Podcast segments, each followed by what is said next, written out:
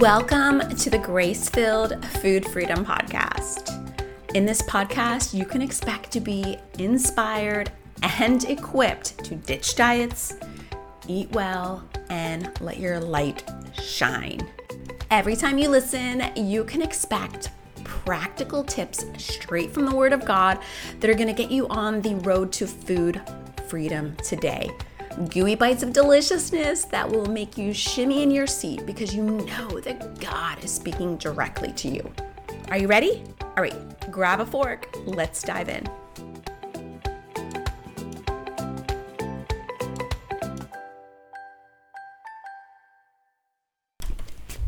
If you've struggled with your weight and/or food for years or even decades, and you've tried a myriad of solutions from diets to exercise programs to therapy, and you're still struggling, I wonder if maybe you've wondered like I have, is this just how it's supposed to be for me?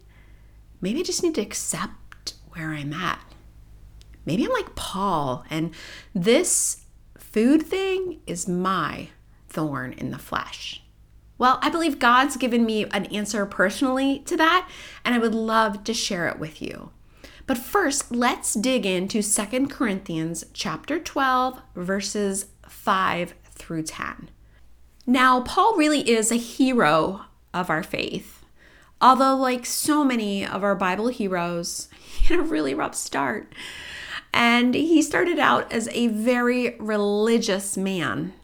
He knew the Word of God forward and backward. He had the credentials. He had the chops to back it up because he studied under so many religious leaders. And yet, as much as he knew the Word, he missed the pointing to the one and only Jesus Christ. Oh, that makes me so humble. And it sounds like it really helped Paul be humble as well. So here in 2 Corinthians, he says that he will not boast about himself except about his weaknesses. Even if I should choose to boast, I would not be a fool because I would be speaking the truth, right? He had the credentials. But I refrain so that no one will think more of me than is warranted by what I do or say, or because of these surpassingly great revelations. God really showed him a lot. Therefore, in order to keep me from becoming conceited, I was given a thorn in my flesh, a messenger of Satan to torment me. 3 times I pleaded with the Lord to take it away from me. But he said to me, "My grace is sufficient for you. My power is made perfect in weakness. Therefore, I will boast all the more gladly about my weaknesses, so that the power of Christ may rest upon me. That is why, for Christ's sake, I delight in weaknesses, in insults, in hardships, in persecutions, in difficulties. For when I am weak, I am strong." So despite his pleading and asking, God chose to relieve that thorn in Paul. Not because he's a cruel God, but because he sees with foresight that we could never see on our own. So could food be that very thorn for you? Well, I don't really know. And to be honest, I don't know that it's all that important to know. Because the same things apply to our lives regardless of this information. We want to seek, as Paul did, first of all, to remain humble. So whether it is your struggles with food or the constant struggles of just being a broken human being that keep you humble, we want to nourish that by focusing on who God is and where we fail to measure up. Now, this is not the kind of humility that you may have thought about in the past, where if I think I'm really awful, then I'm humble. No, humility is actually believing the same thing about ourselves that God does. This means no more, no less. Are you a sinner, right? Yes. Are we nothing without Christ? Yes. Are we failures without the Lord? Yes. But what are we in Him? We're more than conquerors. We're chosen. We're a royal priesthood. Do you see that representation of humility there? It really is aligning our thoughts with the truth of God's word. And the purpose of this is so that when we see that gap between where we are and who He is, then we can move on to step number 2, which is to rest in His grace. The thorn in Paul's flesh kept him humble, and it kept him relying upon God's grace. Because without His grace, we have nothing. We can do nothing. We have no salvation without grace, and we have no strength to overcome without it either. And that grace allowed him to work through God's power, because for Christ's sake, He delighted in weaknesses, for when He is weak, then He is strong. So let's apply this specifically to the food and weight battle. How often do you feel weak in this struggle? Daily? Hourly? Minutely? Just make up a word here. Secondly? Bitely? Bite by bite? Well, sister, that is an opportunity for us to rest in God's grace. In those moments where you're wondering, if this is my thorn in the flesh, should I just wave the white flag and give up? I want you to feel how big that gap feels. I want you to feel how far away you feel from God's expectations of perfection, right? Like that's what is required for us to spend eternity with Him. And I want you to see it. And I want you to see it filled with His grace, with the blood of Jesus that covers all of our sins. Because that thorn in the flesh, whether it's food and body image for you, whether it's not, whether this is just a struggle for this season of your life, God will use it to cause you to become more reliant upon Him. Then through that, you're going to be able to work in His power.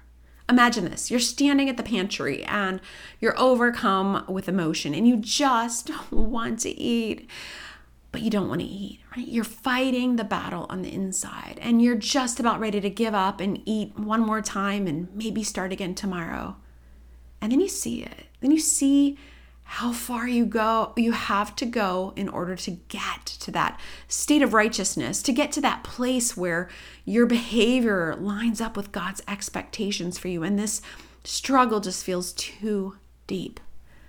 But then you see that gap and you see Jesus in it. And you see that He already filled the gap. That when He died, He ascended into heaven and He left the Holy Spirit as a deposit in your heart. And that Holy Spirit has the power to push you through those struggles. And then in your weakness in that moment, you are made strong through Him. And that's really where we can begin to celebrate that, yes, God, I'm so grateful that I can't do this on my own strength, because even my own strength is eventually going to fail. I may become conceited or prideful, or to think of myself too good, or have a higher opinion of myself than is accurate. And yet when we see that humility and we see that we need His grace, then we're able to walk through His power. So let's use this whole food thing. Let's use these struggles that we have day in and day out, not to become something to beat us down, to wear us out, to make us feel unworthy, but to allow them to be the thing that draws us closer to God as we rely upon His power to overcome. And P.S., if you're struggling to put the Lord before your weight loss goals, oh sister, you are not alone. I spent years so afraid to yield my weight and my body to God because I thought He'd want me to be unhappy in my own skin, or to be honest, overweight. But the reality is that God wants you to be comfortable and confident in Him, and He wants to be first in your life. That's why today I want to share the Overcoming Weight Loss Idols Worksheet with you. In this simple 4-page little workbook, you're going to be asked some questions that really get to the heart of the matter so that you can put God before the scale, so that your goals can be a result of your relationship with Him rather than being focused on the scale. Doesn't that sound like what He would want? Well, I believe that's what He wants for you. So be sure to download it and dive in today. Oh, I have one more thing to ask. If you have 2 minutes, could you please head on over to your podcast app and rate and review the Grace-Filled Food Freedom Podcast? That will give our podcast lots of extra juice to reach women just like you who need food freedom and hope through Jesus Christ.